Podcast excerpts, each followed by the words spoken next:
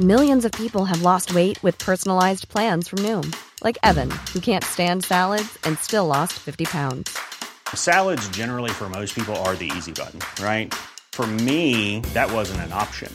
I never really was a salad guy. That's just not who I am. But Noom worked for me. Get your personalized plan today at Noom.com. Real Noom user compensated to provide their story. In four weeks, the typical Noom user can expect to lose one to two pounds per week. Individual results may vary. When you make decisions for your company, you look for the no brainers. And if you have a lot of mailing to do, stamps.com is the ultimate no brainer. It streamlines your processes to make your business more efficient, which makes you less busy.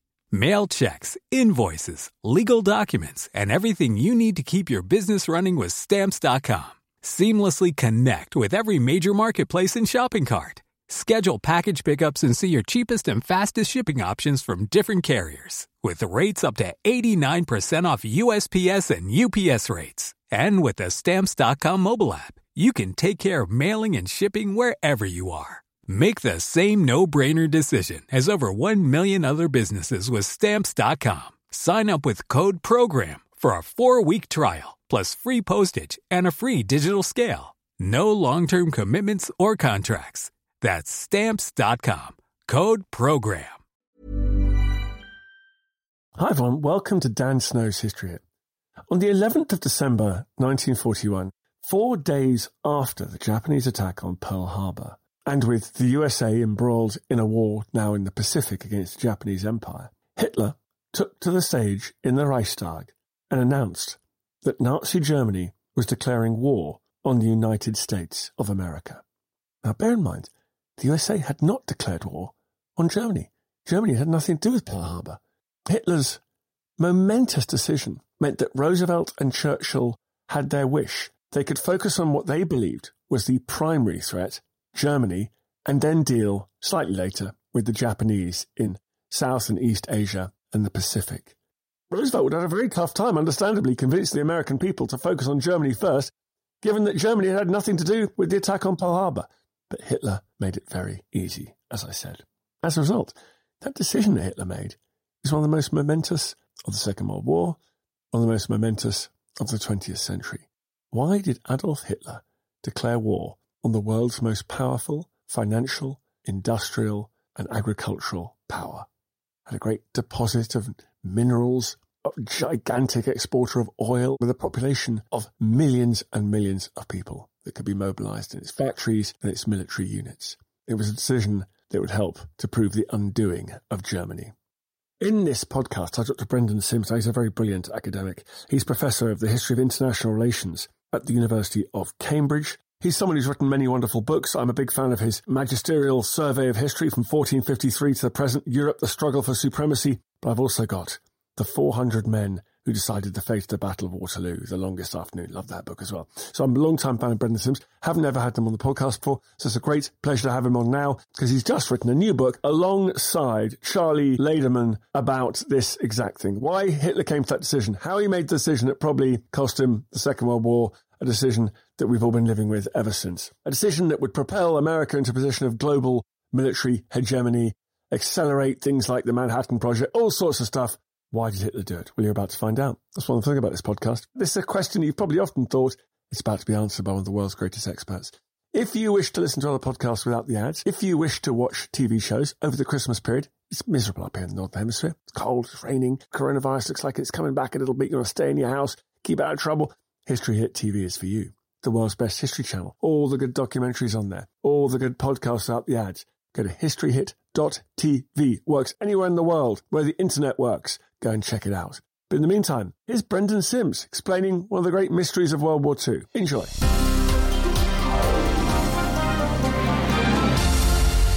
Brendan, thank you very much for coming on the podcast. Thank you very much for having me.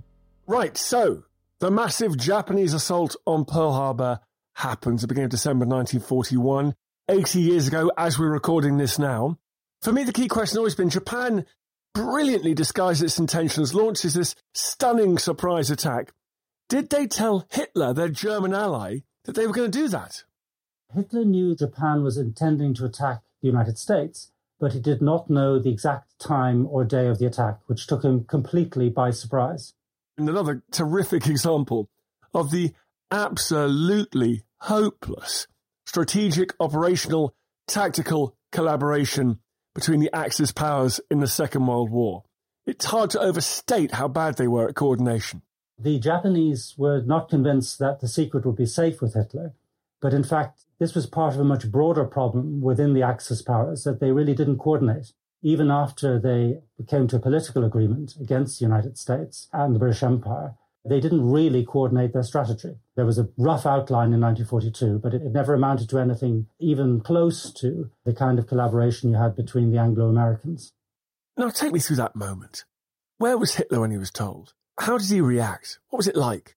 Well, Hitler was in his headquarters in the Wolf's Lair at Rastenburg in eastern Prussia, from where he was overseeing the war. And uh, he suddenly gets a, a radio message and he's absolutely astonished. He runs out, across to another hut or barracks to communicate this to his astonished entourage. And he's so surprised, he actually runs through the cold without a hat or coat. So he is completely astonished, but he is utterly elated, which may surprise one but of course, he wanted Japan to attack the United States because he was convinced that war with the United States was inevitable.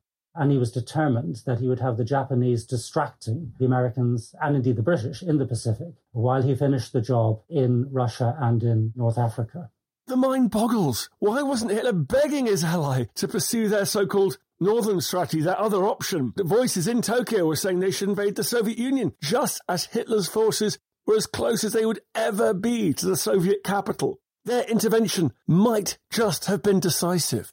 Indeed. And as we know, it was the fact that the Japanese were known not to be preparing to attack the Soviet Union that gave Stalin the confidence to withdraw men from the Far East and send them against Hitler in front of Moscow. So it does seem an odd decision, but if you uh, follow his, his own logic, it makes much more sense. And really, he's thinking two things. First of all, with regard to the Soviet Union, he didn't want the Japanese joining in. He certainly didn't want them during the summer and the autumn of 1941 because he thought he could deal with the Soviet Union and he didn't want to have to share the booty with the Japanese. But the second and much more important reason is that his main enemy by far is Anglo America and in particular the United States. And what he wants the Japanese to do is not to get bogged down in a war against Stalin, in which, by the way, they'd done very badly in initial skirmishes in 1938 and 1939, uh, but rather to tie down the British and the Americans uh, in the Far East. That for him is much more important.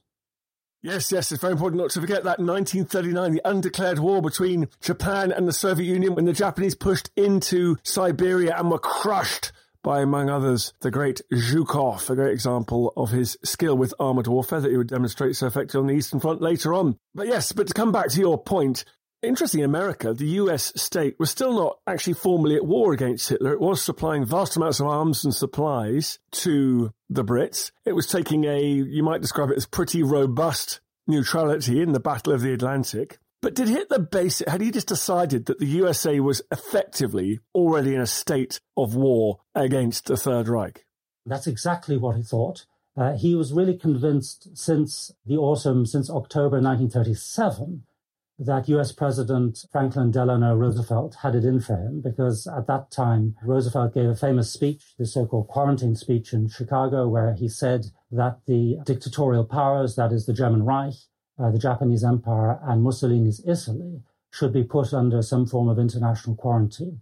Now, Hitler hears that speech and says, obviously, uh, Roosevelt is against me. Now, don't misunderstand us as historians, myself and my co-author, Charlie Laderman. Uh, we're delighted, obviously, that Roosevelt was taking on Hitler. But if we're looking at it from Hitler's point of view, he sees Roosevelt uh, as an enemy. And really, from then on in, everything that Roosevelt does uh, is directed against the German Reich. So you, you mentioned the Lend-Lease Act. That's obviously hugely important because it sends huge amounts of military supplies to Britain uh, and subsequently also to Stalin. There's the attacks on German submarines in the Atlantic, uh, which you mentioned, but also something else one should add, very importantly, uh, the Atlantic Charter of August 1941, when Churchill and Roosevelt uh, meet uh, they issue a charter looking forward to the reconstruction of the world after the defeat of Nazism. And this, bear in mind, is before the United States is actually at war with the German Reich. So, from Hitler's point of view, indeed, uh, the United States is already, in practical terms, at war uh, with him. And what he wants to do is to ensure, first of all, that open hostilities take place at a time of his choosing, and not to be surprised, like the German Reich was during the First World War, by President Wilson's declaration of war. And secondly, to ensure that in that war he has Japan on his side, distracting and tying down the British Empire, but particularly the United States in the Far East. So that's his thinking. Okay, so Hitler's elated, he's happy, he's running around without his coat on a cold winter's day. Take me through the next couple of days, building up to his, well, extraordinary decision. So uh, there's really two uncertainties we're looking at here. We tend to think of the period after Pearl Harbor as a time when everything becomes clear. The United States, having long been in kind of a limbo, not war, not peace, undeclared war, as some people have called it, finally comes into the Second World War. But of course, what happens on the 7th of December is not the United States joining the war by which contemporaries understood the European war, but it resulted in a new war between the Japanese Empire and the British Empire and the United States. The United States was not yet at war with the German Reich. And so we have a double uncertainty here. We have an uncertainty in Tokyo Will the Germans, will Hitler actually deliver on his promise to join this war? We know that Hitler planned to do so, and we know why, but they couldn't be sure. And there are a lot of voices uh, in Tokyo at this time who are saying the Germans are going to do the dirty on us. They are going to patch up relations with the British Empire, and we're going to be facing the white races on our own. And of course, if you look at what Hitler did, particularly vis-a-vis Stalin in 1939, he had concluded this pact, the Hitler-Stalin Pact, which had completely shocked the Japanese. They hadn't been consulted on it. And of course, as we've just mentioned, they had actually been uh, in armed conflict with the Soviet Union. So that came as a shock. So there were many people in Tokyo who said this could happen again. And then, of course, they saw how Hitler had simply abandoned his pact with Stalin. So massive uncertainty in Tokyo whether Hitler is actually going to join them and whether they might not be left to face the United States on their own. The other uncertainty is in London and in Washington, because again, uh, we tend to believe Churchill when he wrote in his memoirs that on hearing the news of Pearl Harbor, I slept the sleep of the saved and that everything would now be all right. But of course, that wasn't clear at all because he was now at war, the British Empire was now at war with Japan in the Far East and doing very badly, losing, for example, Prince of Wales and Repulse uh, on the 10th of December. But the United States was not yet at war with Germany. So he was spared the nightmare scenario of facing the Japanese on his own. Uh, but he had an extra war on his hand, and he didn't have the United States against the Germans. And there was a final factor, which was that Lend Lease was now under threat because, of course, Roosevelt was under huge pressure from American isolationists to stop Lend Lease because they were accusing him of giving all their best weapons to Churchill and to Stalin, and these would now be needed in the Far East. So, for four days or so, nearly five days, there's huge uncertainty following Pearl Harbor. Listen to Dan Snow's history. We're talking about Hitler's momentous decision he declared war on the USA. More coming up.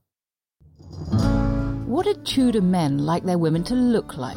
They should have broad shoulders, fleshy arms, fleshy legs, and broad hips. What did 17th century Londoners think of coffee? A syrup of soot and the essence of old shoes. And what did executioners wear? A lot of these guys, they were clothes horses because it's a big public spectacle. All the eyes are on you.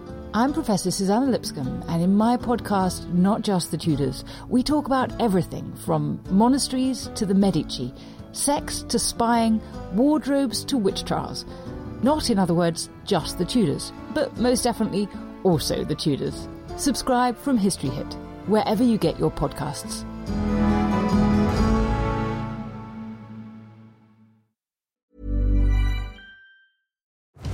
Have you ever wondered if the Hanging Gardens of Babylon were actually real?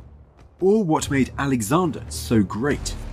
Join me, Tristan Hughes, twice a week, every week on the Ancients from History Hit, where I'm joined by leading academics, best selling authors, and world class archaeologists to shine a light on some of ancient history's most fascinating questions, like who built Stonehenge and why?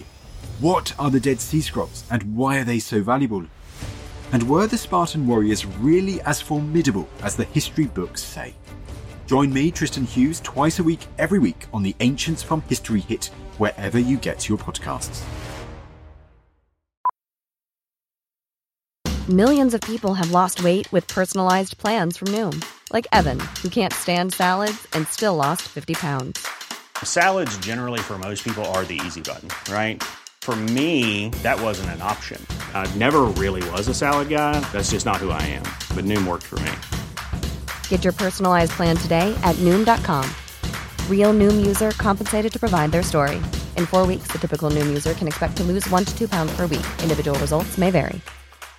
This is Paige, the co-host of Giggly Squad, and I want to tell you about a company that I've been loving, Olive and June. Olive and June gives you everything that you need for a salon quality manicure in one box. And if you break it down, it really comes out to $2 a manicure, which is absolutely insane. It's also so easy to get salon worthy nails at home with Olive and June. The difference between how your nails used to look when you did them yourself and now with the Mani system is a complete game changer. The best thing about Olive and June too is it's a quick dry, dries in about one minute, lasts for five days, and full coverage in up to one to two coats. Visit oliveandjune.com slash perfect Mani 20 for 20% off your first system. That's oliveandjune.com slash perfect Mani 20 for 20% off your first system.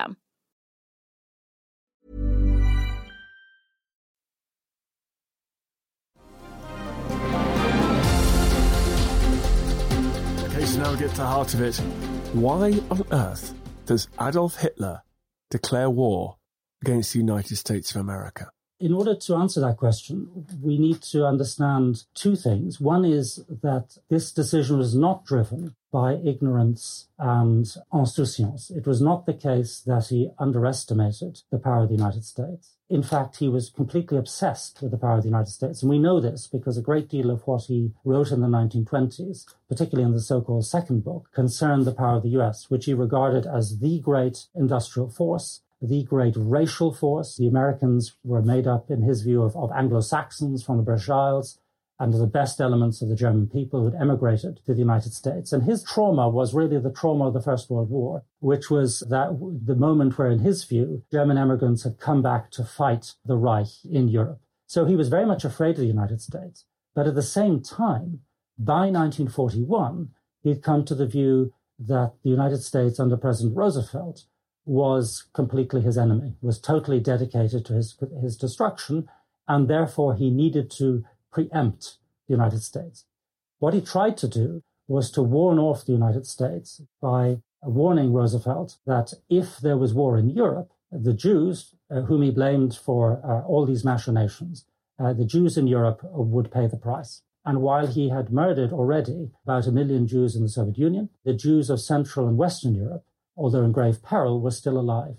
So what Hitler decides to do on the 11th of December is to step before the German Reichstag at three o'clock in the afternoon. And that timing, by the way, is chosen so that the speech can be heard not merely by the Germans and by other Europeans, but it can also already be heard in the United States where people will already be up. And it can still be heard in Japan where people will not yet have gone to bed. So this is conceived by Hitler as a truly global moment where he is going to declare war on the United States, or to be more precise, to recognize that a state of war de facto exists. And so he lists all his uh, grievances against the United States. I've already mentioned uh, most of them. Also adds that this is uh, the fault in particular of world Jewry, which he holds responsible for this. And so it culminates in the declaration of war. And on the following day, on the 12th of December, he meets all of his political leaders, the, the, the the regional leaders, and he says to them, I warned Roosevelt, I warned the Jews that if we have a world war, another world war, the Jews in Europe will pay the price. Now we have the world war, he says, and therefore now the Jews in Europe must pay the price. And we believe, and we're not the only ones to think this, that this is really the moment where Hitler decides to operationalize the murder not merely of the Eastern European Jews, which in a sense was a done deal, but of the Central and Western European Jews as well. So it's a really consequential day, the 11th of December.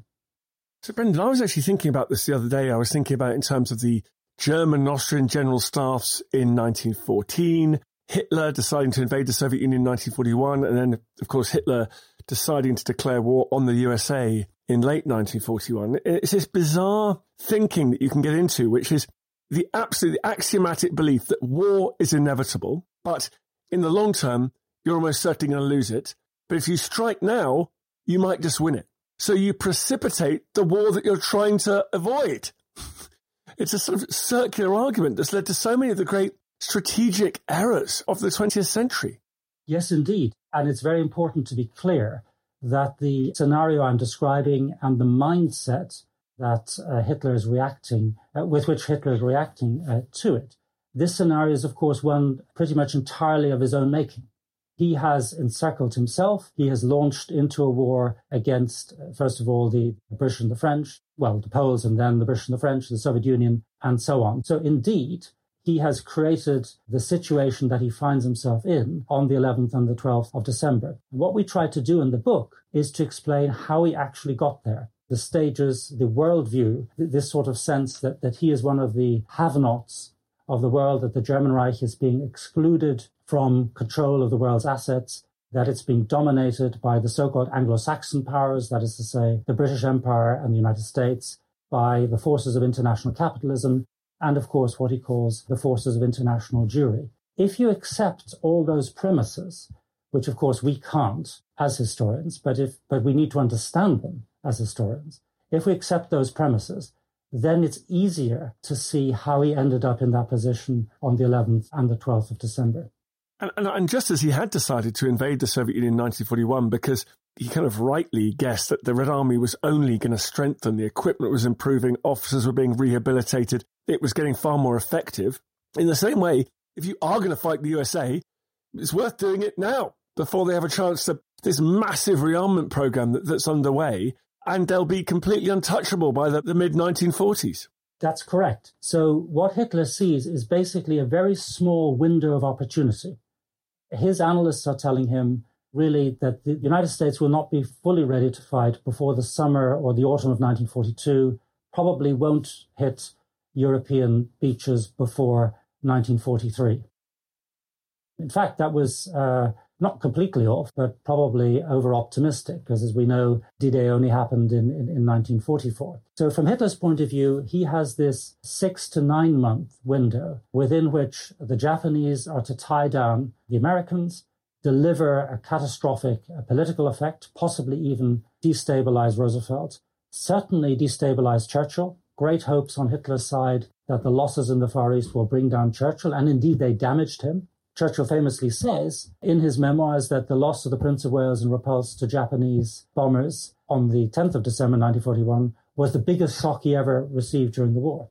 So Hitler thinks he can do this, uh, and then in the intervening time, not so much completely defeat Stalin, but capture a sufficient amount of the Soviet Union to create what he calls a blockade proof area. And with a blockade proof area, which has sufficient grain, sufficient raw materials, sufficient oil, he will have a chance of surviving the British blockade and the Anglo American onslaught.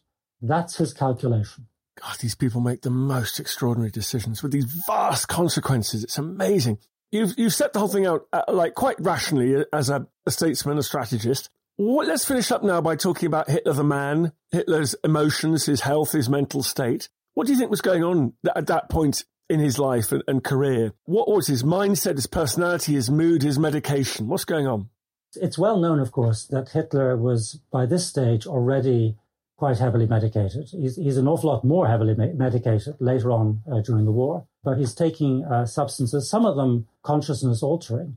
Even at this time, he'd had a brief collapse in August 1941. Having said all that, what is remarkable is how functional Hitler is within these parameters. He is able to conduct the war, to keep all the different fronts uh, in his mind, because we have to remember that he's looking here not merely at the Eastern Front, which we've, we've hardly mentioned, but which is beginning uh, to break through in his consciousness at this time as a disaster zone because of the Soviet offensive uh, on the 5th of December.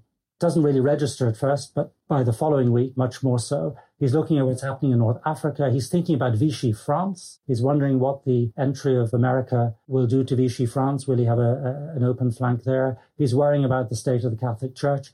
Many, many different things on his mind. And of course, the so-called Jewish question, as he phrased it.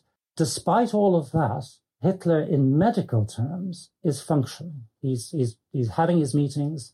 He's giving uh, rational and coherent replies. Of course, only rational and coherent within his own worldview. So the kind of scenes that we're familiar with from, from Downfall that have become so iconic, those are not scenes that we see in December 1941.